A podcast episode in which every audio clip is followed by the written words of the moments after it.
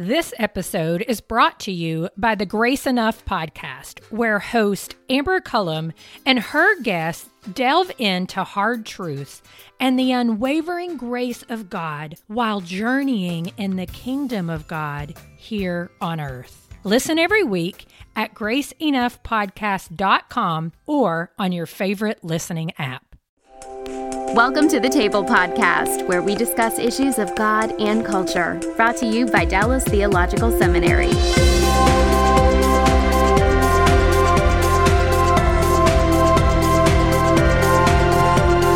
Welcome to the table. We discuss issues of God and culture, and our topic today is a little bit of an unusual one. We're going to be talking about identity, but we're also going to talk about how change in cultural context impacts identity. Um, people form their identity, and identity itself is a complex topic. But then when you have people shift space, it also impacts the way you see yourself. And my guest is Jenny McGill, who is formerly uh, at Dallas Seminary, but now is regional dean in Northern Indiana and Illinois for Indiana Wesleyan University. So, welcome, Jenny. It's uh, good to have you. And Jenny has written a book that is a summary of research that she did. It's entitled uh, Religious Identity and Cultural Negotiation Toward a Theology of Christian Identity and Migration. And, it's, and it really is a study. So, let's talk about how does one even get to the point of uh, of studying something like this? Where did your interest in this topic come from? Well, my undergrad was psychology, mm-hmm. and my master's was in intercultural studies. So when it came to studying at the doctoral level, I wanted to find a program that would allow me to study the concept of identity interdisciplinarily. So looking at it through different lenses of different fields of study. So that's where I started my previous social science background and then theology. Okay. And then, of course, you had an experience with this because when you were here at Dallas, you were working with international students. Isn't that right? Yes. I was hired uh, basically off the street. Mm-hmm. When I was a student, they saw that I was always with foreign students and they called me in to interview. They thought I might be a good fit. And I started as a part time secretary and eventually went to direct the office from 2004 to 2014. Okay, so you were dealing with the myriad of international students that we have coming through, and I take it that their their experience in getting adjusted to a new culture um, fueled your interest in thinking about this topic. Certainly, most of the ministry I had done was overseas, so that mm-hmm. was my first exposure, probably uh, during the summer. So this had happened to you as well. Not to the same level, but yeah. certainly on a short term mm-hmm. um, perspective. And then working with foreign students, I was beginning to see and experience with them what they were going through and seeing patterns. And one of the other impetus to study was sometimes I would get questions in my office that we just didn't have data to answer. Interesting. So, where did you do your overseas? Where were you overseas? I chose to become an international student. I had a sweet little host family, uh-huh. and I studied at King's College London. Oh, okay. And well, England. That's, um, not, too, a, not too, too, too radical a move. It's yeah. I, of course, we were in Scotland, so I know what that's like. Um, and let, let's talk a little bit first about the value of of of switching cultures. What did you learn from that experience that that uh, proved to be valuable and and may even have helped you think about how to do this study? Sociologically, we're prone to in group bias. Mm-hmm. So anytime you can cross a barrier or a boundary, a border, you are getting exposure mm-hmm. and awareness, and you're not going to automatically think it up. Mm-hmm. So being able to see difference and observe difference then creates more, even new neural pathways of how you might go about doing something. Mm-hmm.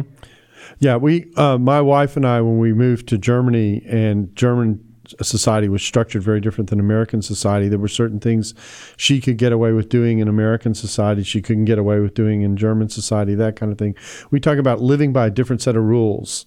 And uh, the rules, you don't get to make the rules, and yet you have to play by the rules. And you aren't necessarily saying whether the rules are good or bad, but in some cases you discover, hey, this part of life works more efficiently this way than the way I was raised to live it, that kind of thing. And so it opens up possibilities for thinking about how to live and how to interact that's different. It pulls you outside your own world, so you're able to look at what you experienced and what you grew up with slightly differently. We found all that to be pretty valuable.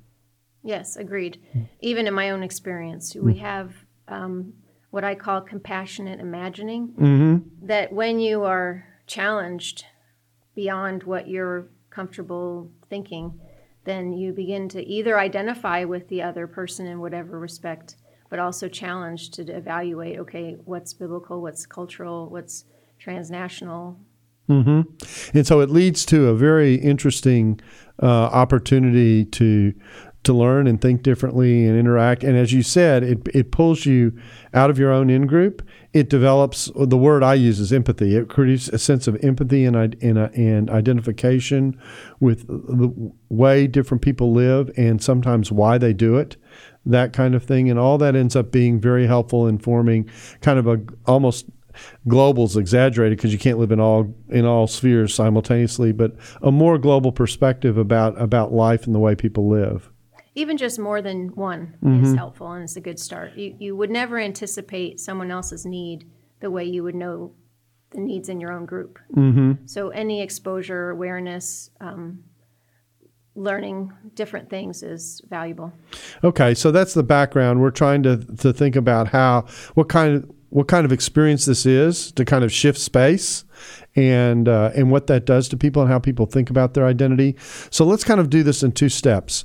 Let's talk about identity first, which is already complex enough, and then and then think about what happens when I when an I when a person who has an identity moves into a new space. So first, let's talk about identity. What did you work on, and and how should people think about identity, their own identity, as they think about saying, "This is who I am." Well, the concept of identity isn't singular, so I would mm-hmm. say you could even say the concept of identities. Yes, we do the same thing with cultures. Yes, exactly. But if we were to speak of it as a singular concept, I would say it's one self view or one self understanding. Mm-hmm. And you have different identities. So part of research is you you almost have to categorize the subject or the whatever you're looking at, whether it's religious identity, ethnic identity, sexual identity, gender identity. I mean, all of those are grouped, but you have more than one. So part of identity is in your given life and context, uh, whether it's, I like what um, one researcher has quantified as uh, relationships, rituals, and restrictions that would define your identities, whether they're as- ascribed. Sometimes identities are given to you. You know, you're born a daughter, right, right. and sometimes they're achieved. So you decide to become an astronaut. That's right. Yeah. So both of those could either, some identities are put on us as individuals. Um, we certainly have identities in which groups we're in. Mm-hmm. And um, so all of that. So when you were telling me is you when you were born they you, they didn't come out Jenny McGill scholar. No, that, that I earned by God's grace. yeah. So uh, and and that combination that interaction forms our our sense of how we see ourselves in the world, how we react to what goes on around us, that Yeah. kind of thing. What we assess, what we view our skills as being, that kind of thing. And identity can be studied through many lenses, as you know. And the mm-hmm. ones I cho- chose were identity negotiation theory, which I won't go into the theorists, but mm. that was one angle that hadn't really been discussed. And then mm-hmm. the other that I really got interested in was a narrative view of identity. Mm-hmm. That actually how we create meaning is through the stories we tell or what stories we feel a part of. Mm-hmm. And that suddenly who we view ourselves to be is part of a narrative adventure. So everybody's identity life has a story that's attached that they to which they attach significant events that kind of show who they are. Sure, and and from story, of course, you have lots of interactions that create that. But I think viewing it as a narrative format helped in, or how I wanted to study identity. So there's such a thing called narrative identity of mm-hmm. how you tell your story over mm. life. Okay, and of course Christians are very familiar with that because obviously the giving of a testimony is a prime example of that kind of an exercise. Mm-hmm. Um, uh, let's let you, well, you talked about the narrative identity. There was one other I missed. Um, Identity negotiation. okay, now what is that? Now, without getting too Right, right. involved. Well, there were two people that came up with it separately as a title, and they differ in their definitions somewhat, but basically, they're saying that identity shifts. Identity is both fixed and fluid. It is stable and yet sh- um, changes over time. So they were looking at how you uh, any individual or group would negotiate their identity over time. Right. Where you have this amoebic, you know, it's like C.S. Lewis called it a curve and a waterfall. That the mm-hmm. physical atoms of our body are never the same, but uh-huh. they do cohere, right? So that you're recognizable. Okay, so uh, I mean, uh, and that if people think about their lives, just the jobs they do or wherever, where they they might have a company that they work for, but their expertise within the company might be shifting as they are with the company longer and longer. It's kind of an analogy for what we're talking about. Sure. Okay, so. Um, Okay, so let's talk about the research a little bit. What is it exactly that you studied? And because now we're talking about beyond identity, we're moving to the idea of, all right, identity in different spaces. How much does where I am impact how I see myself? Well, that's exactly what I wanted to study. okay. So half of the book is more theoretical, where I'm going through different um, individuals who have discussed identity, and then I combine discussing the concept of identity of what your Christian identity might be theologically. Mm-hmm. That's the first half. The second half, then I pulled in the research I did internationally, thanks to all of the international graduates who participated, mm-hmm. to begin to see what they described happening to them. So for the, I had two sets of, um, not samples, but students. One I inter- one set I interviewed, mm-hmm. and those were only returned migrants, and I focus on two particular areas where they were religious minorities in the world, okay. Christian religious minorities. So here you have a potential applicant who's a religious minority in their local context, but a member of the ethnic majority. Okay. Then when they came to Dallas, that flipped, mm-hmm. and they became a member of the religious majority, so to speak, in North Texas, but then suddenly a member of the ethnic minority. When those interviewees moved, then it flipped back. And okay. I wanted to study what their memory of what they, how they viewed themselves, what changed, because I was able to have them from before, during, and then after. The survey then for my all the graduates was much larger, and I didn't get to access that information, but uh, still be, was able to relate it. And so, and and so, were you studying? um, the impact of the move on the self definition of their identity? Was that the the focus of the study? What were you after? Ultimately, I wanted to pull from their experience for to have a mess to give a message to North American Christians. And okay. I didn't I couldn't predict what that would be, but I just knew that they would have valuable things to say. So how how they adjusted culturally. Mm-hmm. Would, you know, I asked open-ended questions mm-hmm. and then followed where they took it. How their faith inter- impacted the decisions they made, where they decided to live. Mm-hmm. You know, did they migrate based on what? Based on which reasons? Hmm. And, and, okay, so so you did this. How how large how, how large a sample were you working with?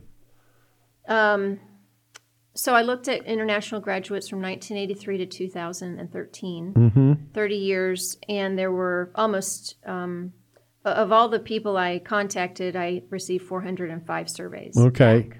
and and and so it's a 30 year period. Did you do any slicing of the years within which this happened, or did you treat it all as kind of one sample? I took a I took the quantitative sample was all at one point in time okay. where they were in the U.S. Um, based on their experiences. Okay. So a lot of the questions were numerical, and some of the questions were, you know, what are your concerns based on identity, how they evaluate their religious, ethnic? One simple thing is I just wanted to see how they how they categorize their multiple identities. Which did they value?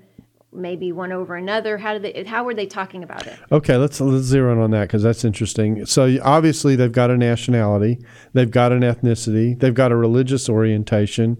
Beyond those three, are there any other? Those are the three I limited to. Okay, okay.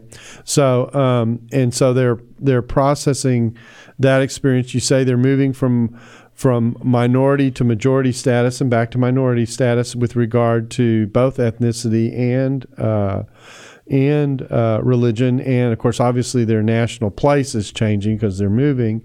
Um, and and so you said you wanted this to, to uh, be for North Americans.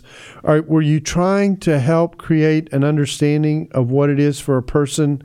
to change their situation, or were you trying to study what happens to people when they make that move? Or was it a little of both? What was what's going on there?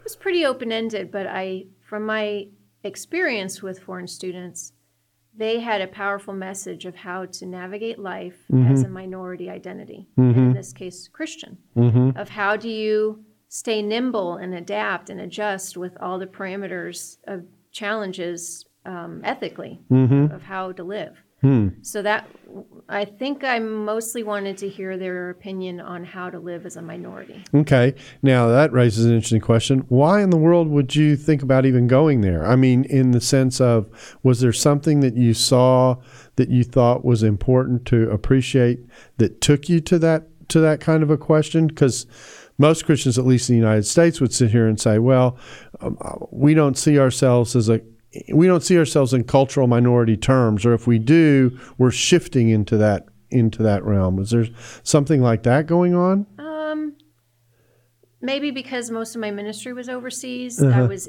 in environments where Christians weren't majority. Okay. I um, I don't know if I sought experiences where I discovered what it was. I'm I married uh, into I am married in I have an interracial marriage, so maybe that was exposure. I think it was multiple things. Huh, interesting.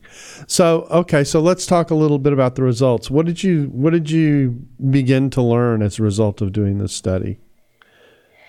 Um, one theme that came through both quantitatively and qualitative qualitatively was this sense of calling that whatever their identities were and however they arranged their particular pattern of uh, conceptual self-understanding the reasons they did things were motivated by their faith even the migration aspect whether to stay in the us leave come where to study.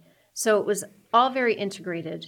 And i think um, learning from their stories how their identities migrated, but also they physically migrated based on a sense of stewardship. So, themes of stewardship, calling, a sense of obligation to bless others because that um, God had blessed them.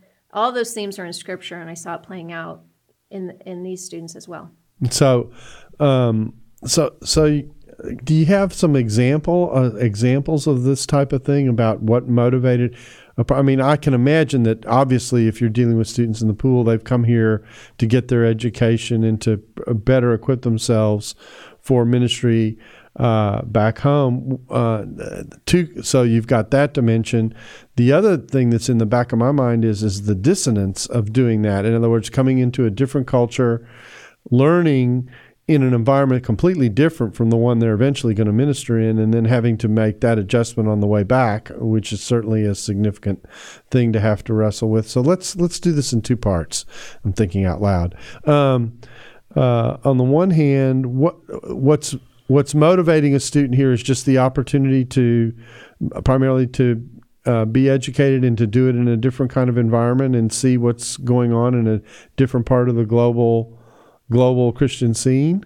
Well, I think for these students, I mean, yes. It, well, globally, s- studying in the U.S. is still a great advantage academically. Right. These students, I believe, are coming to Dallas Seminary for the theological training. That's motive. You know, they chose this school over another for that reason. Right. But then I think they were surprised for those who I interviewed return for those who returned that I interviewed. Um, they were surprised at the resistance they ran into, presumably going back to their home country, Having come overseas. Mhm, because they were perceived as Americanized. Huh.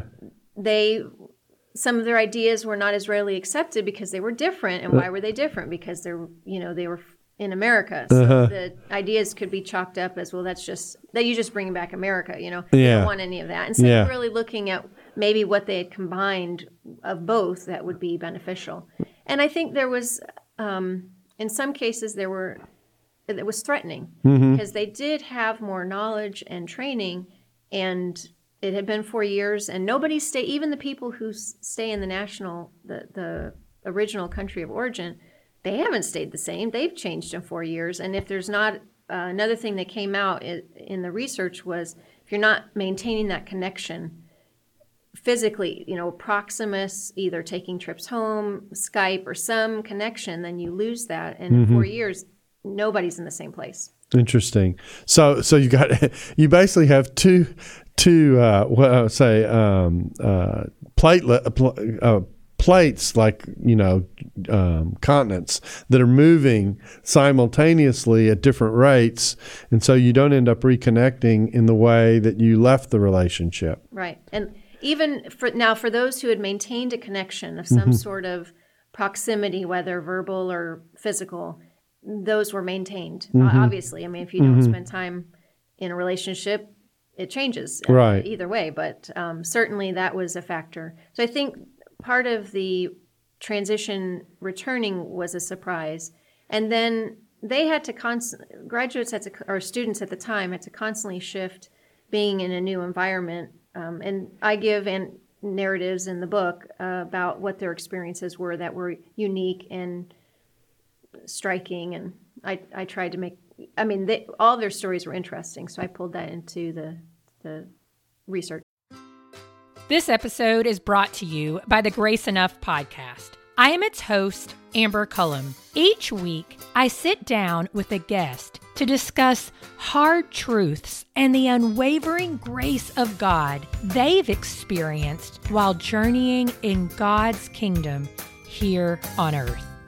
You'll hear from guests like Jen Wilkin, Jamie Ivey, Andy Crouch, and Scot McKnight. Listen to these conversations and more by searching Grace Enough Podcast on your favorite listening app or by visiting graceenoughpodcast.com. Interesting. So so really we've got two parts here. We've got what happens to the person when they first make the move and come into a new environment.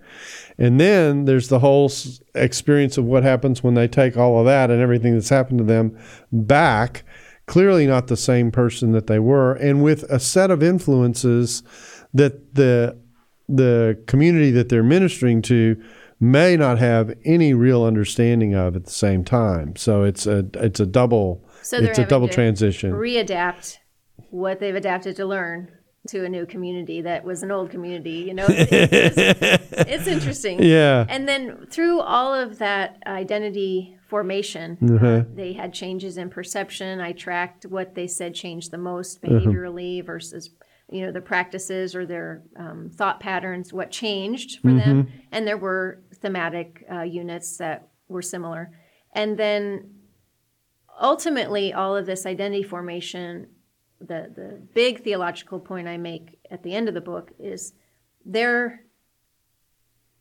physical migration is a metaphor for our spiritual migration mm-hmm. identity. So we have someone coming from I take it that the students that you interviewed were from a range of nations. 64. Okay, 64 nations out of four. It's 405 students. Is that what you're saying? So that's okay. That's a pretty good swath of our world. Um, and they, boom, land in the United States. Uh, they they may be struggling with the first language in some cases. Uh, they're certainly learning a completely new culture. Um, what are they dealing with, and what does that mean for their identity? What was your study showing in terms of what the experience is like? Um, again, I assessed their religious identity, ethnic and national. And one of the difficulties they had in coming and studying in the U.S. was their, well, first of all, obviously they weren't ethnic majority anymore, but even the way Americans viewed race and culture is different than maybe they would have in their home country. So what was different was how Americans would translate the same material, so to speak, of a certain entity, whether it be how do you interact at church, how do you treat a person of a different color. All those things were upside down hmm. uh, for the most part. Mm-hmm. Interesting. And by upside down, you mean? Different. So one student um, went into uh, a store at the mall and the way she was viewed because of her dress, she could tell she was being treated differently based on her outfit. Mm-hmm.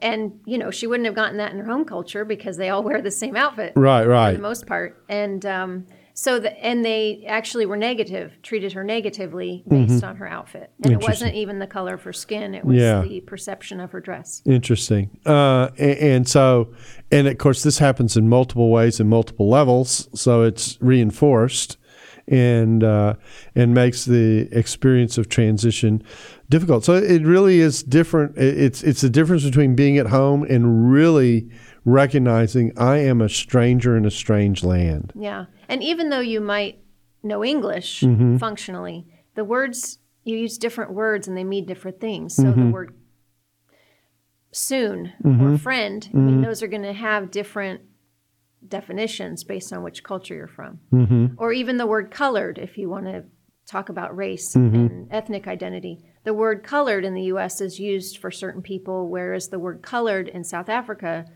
connotes a different type of person Interesting. the way you define the same word Mm-hmm. changes. So you've got the same language in some ways, but it's not the same language.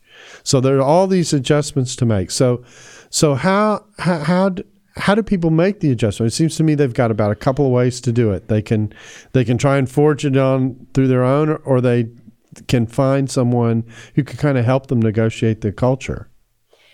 A lot of times, the graduates or students that came already knew about U.S. culture more than the reverse. So the Hmm. difficulty they would have was that Americans didn't understand their culture, but because of you know Hollywood being globalized, Right. they, they knew more about our culture. At coming in. least, So- at least Hollywood America. yeah. so um, I think that was a challenge. Is how they're surprised at how little the U.S. culture might know about the rest of the about world. their world. Yeah, yeah. So and that and that I actually think that's a generic cross cultural experience in some ways that um, that that you go to a f- foreign place and inevitably you know you're adjusting because you're learning what they're all about but at this and then depending on how much exposure they've had to the culture you come out of they may know next to nothing about where you're coming from. Mm-hmm. Yeah. We we found that when we went overseas we were fortunate. We were able to in in both locations because we've spent a significant time in Germany and significant time in Scotland.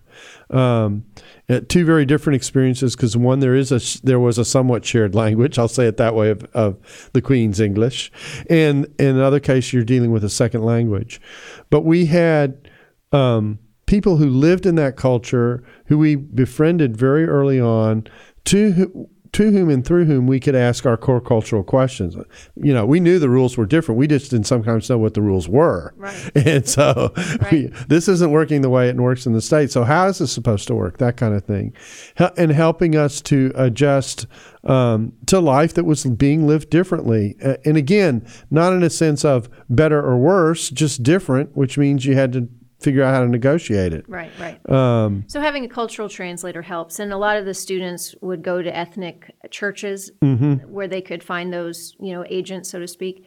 And some wanted to experience and had more capacity experience difference, so they would go to main, maybe mainstream, typical American um, Caucasian church or whatever that looks like, and Mm-hmm. then they would stretch themselves a little bit more. Yeah, it, it, and that's a fascinating example. You actually see that with missionaries over who go overseas. There are two types. I basically say there are two types of missionaries: the missionaries who cluster themselves in a primarily Western environment, even though they're in a non-Western setting, and most of their life is lived in that in in that Westernness. Um, and they minister out of that, and then other people who really just try and and live contextually and culturally very much in the world in which they have moved into. Two very different experiences, by the way. So, um, uh, making for uh, making also for a different kind of teaching capability, I would say, in in that context as well. And from scripture, I can see that we're prone to settle.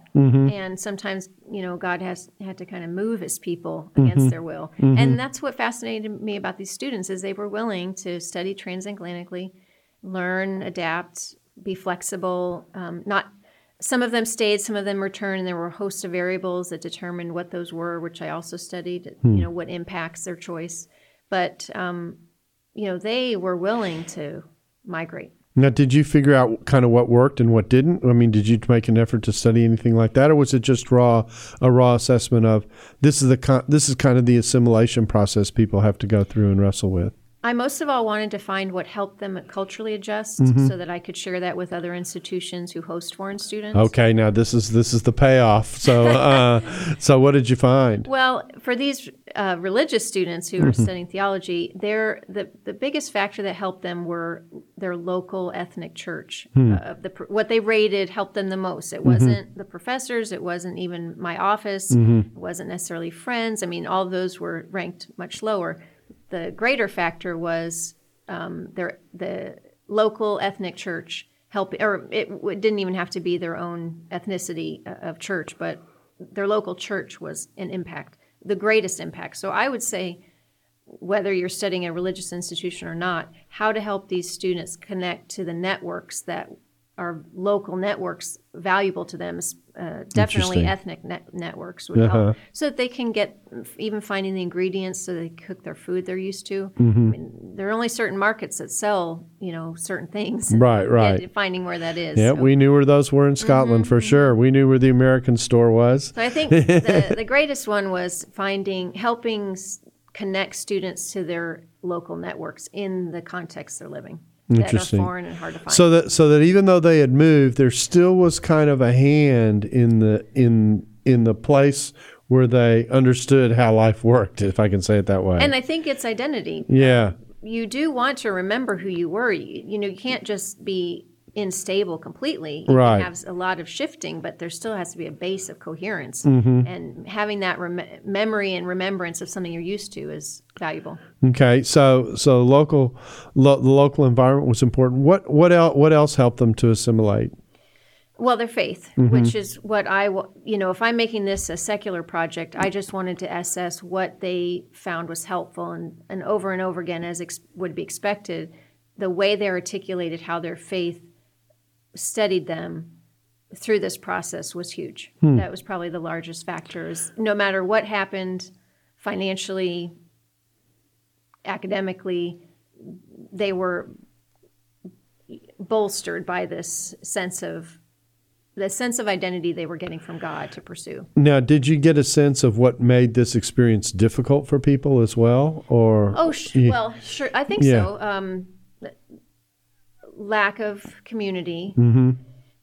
Everything, everything was a challenge. Mm-hmm. Everything took longer to do. Whether going to the grocery store, not having a car, not being the words not meaning the same thing. I mean, it's exhausting. That, that's that's an interesting because because we inevitably think when we go overseas, yeah, everything takes longer to do, but that's because their world's less efficient than ours. But in fact, here's some people coming to the states, and everything's taking longer to do, and and part of part of it is. If I can say it this way, I think my guess would be part of it is not knowing the rules of the game and trying to figure that out. yeah, just contextual clues Uh-huh. and situation. You know how how is like Dutch treat. You know, Yeah. People would ask you to. I had so many students, um, not offended, but they fear they offended the party Uh-huh. Someone would ask them out to eat and and they thought.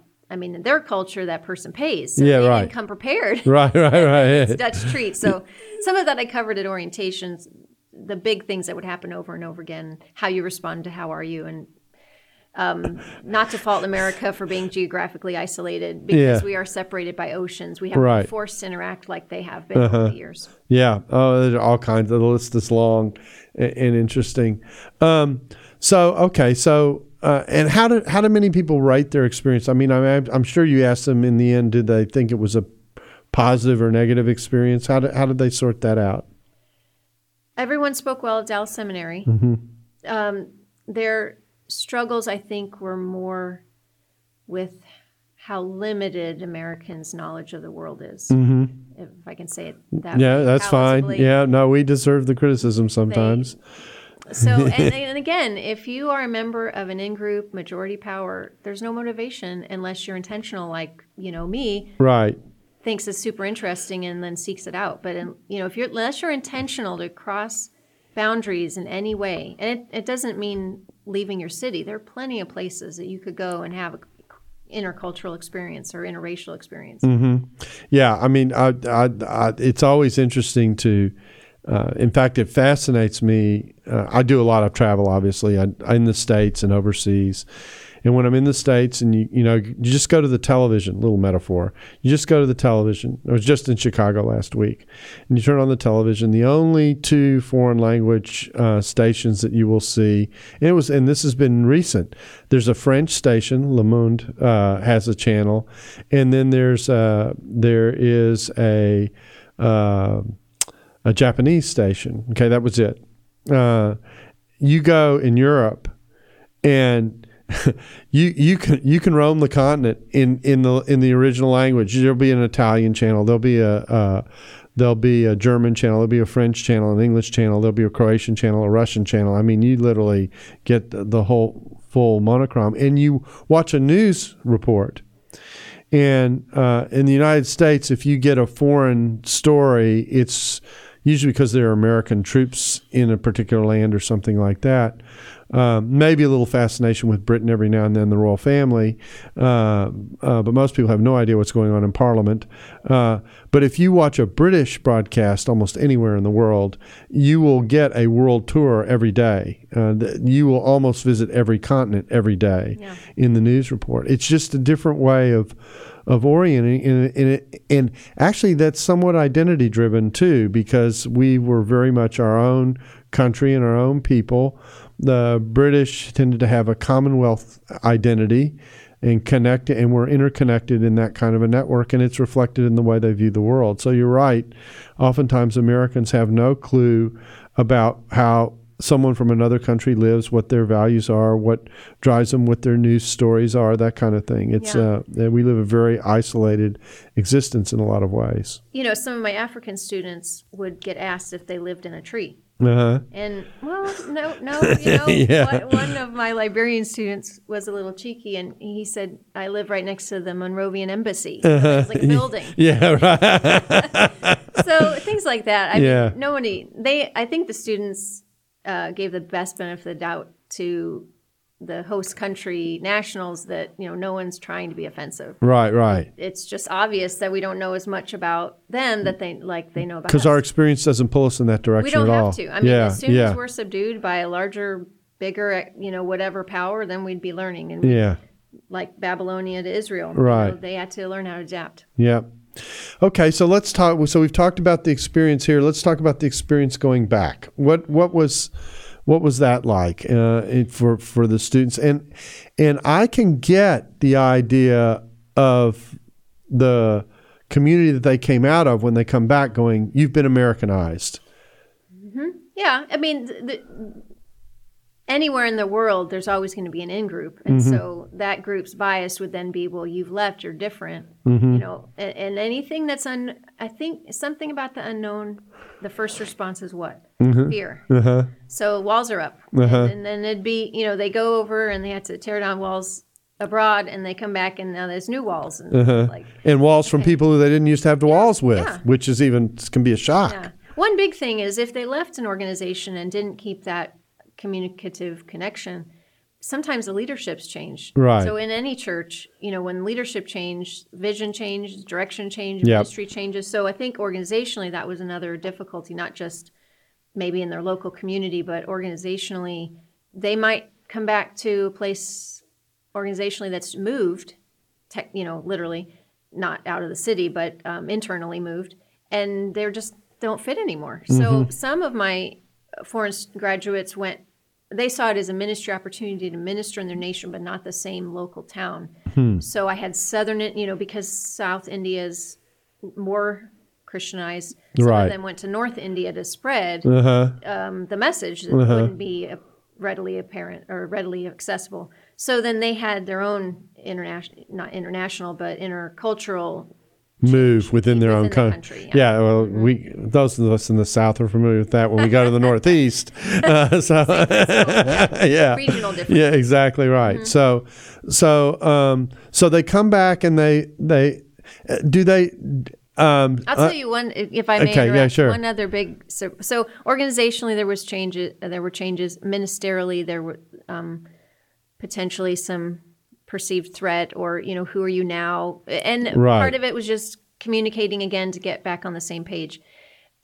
Locally you know their family had hadn't changed. There wasn't any tension within the family unit per se. But what they got a lot of was that they were surprised. They got questioned why they came back.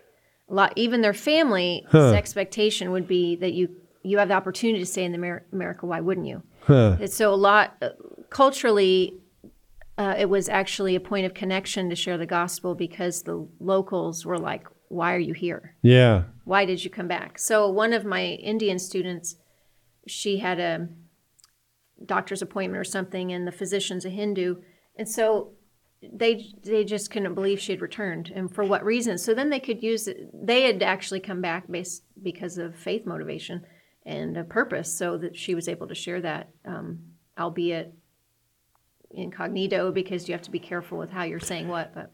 Do the students recognize that when they come back, they have changed, and that that and that there's something to this perception that's coming from their old? Oh, in- absolutely. Well, at least at this point, when I interviewed them, they could name what had changed, how they had changed. uh-huh. So punctuality had changed, Uh-huh. um, organizational skills had changed, um, less rigid thinking. Uh-huh. They had moved from more black and white legalistic thinking maybe to how to think in t- more nuanced and more critically Uh-huh. so they could they named Uh-huh. um, the ways they had changed So so so they had become a foreigner to their homeland, and they understood that they were a little bit of a foreigner to their homeland. And and then it would just take extra effort to explain, you know, I'm not that different, and Yeah. you know, even though I'm different. Yeah, uh, that's interesting. So, so, um, so let's begin to wrap all this up and, and kind of put it into what kind of a package. What do you feel like you learned from doing the study, and what what should we glean from what you've learned? well, in one sentence, I think that all of us should be more intentional about moving within who we think we are to reach out toward anyone else. Mm-hmm. So that internally you're actually, I mean, I, Christian identity is transformative, right? So mm-hmm. we should be changing. Right. in many ways. But I think this metaphor of migration in respect to identity, that forming a faithful Christian identity requires a migration within mm-hmm. ourselves toward other people. God is moving us, and so we should be uh, appreciative that we're on the move and appreciate what being on the move means. And to live in a way that we can move. yeah. So, you know, are you that would go from everything physical to spiritual is are, are you living in such a way that if God asked you to do something you could? Mm-hmm. Because we're so burdened down with positions or possessions or whatever, you know, we'd be st- so strapped we couldn't be nimble. Hmm. And uh, and and there's there's another thing that's important, I think, in what you in what your study represents, and that is the ability to move. And I mean this. Uh, I'm saying it metaphorically, but I almost mean it literally. To move into another space, to come to understand with some sense of under uh, of empathy. I'll go back to that word.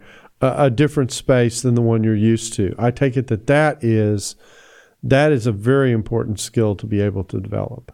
And I think it's biblical. Mm-hmm. Mm-hmm. And it's not natural. Yeah. So so when you think of when you say that this is biblical, do you have any specific passages in mind that take us there or anything like that? Or you what, Sure. Yeah. Um, Philippians is a great one. Where and looking at the migration of God in Christ, you could start there. Okay, so it, by Philippians, you mean the example of Christ, Philippians 2, and come to uh, in engage and interact with that, and and come to a um, uh, come to a, a form of presence that uh, that didn't previously exist. And I think in Hebrews, um, it's talking about how Christ is able to identify with our weaknesses. Why? Because he inhabited our space internally, externally, physically. I mean, all of the above. Right. If you if you don't extend yourself even to the point of risk and possibly losing, I mean, there's in extending yourself, you're risking undif- in, undifferentiation. So it's a careful balance, and you know, it's trial and error you, you, you don't want to become the other person, blending into them so much you don't have any differentiation. But it's that, uh, so there, there is a risk in trying to extend yourself that you might lose your sense of who you are. but that's why you do it in community and Right. together. Yeah, interesting. So, um, uh, it's, uh, I'm so fascinated. I don't know. I'm not sure which way to go now. Dr. Bock speechless. yeah, it, I, I do think this is fascinating, I, and I think it's very, very hard for people to move outside who they are and develop this sense of empathy, which I actually think is important in developing community. I don't think you get community without it. So, so moving into that kind of space, particularly with someone who is um, significantly different from a significantly different background than you are, is not an easy move to make. And I do think it is very Christian and very uh, you know, Jesus taught us to be open to people who come from a different background. I mean, the whole parable, the Good Samaritan, is based on the premise that the example comes from a place and possession and position that that people weren't anticipating. And so all this is a very, very important uh, exchange in thinking about who we are and who we extend ourselves towards. So, Jenny, I thank you for coming in and talking with us about this. It's an interesting topic. I hope your research continues to do well. I'm sure it's paid off for you well in your job in, at Indiana Wesleyan, and we just thank you for taking the time to be with us today on the table. My pleasure. Yeah. And we thank you for being a part of the table, and we hope you'll be back again with us soon uh, to examine issues where God and culture come together. Thanks for listening to the Table Podcast. For more podcasts like this one, visit dts.edu slash the table. Dallas Theological Seminary. Teach truth, love well.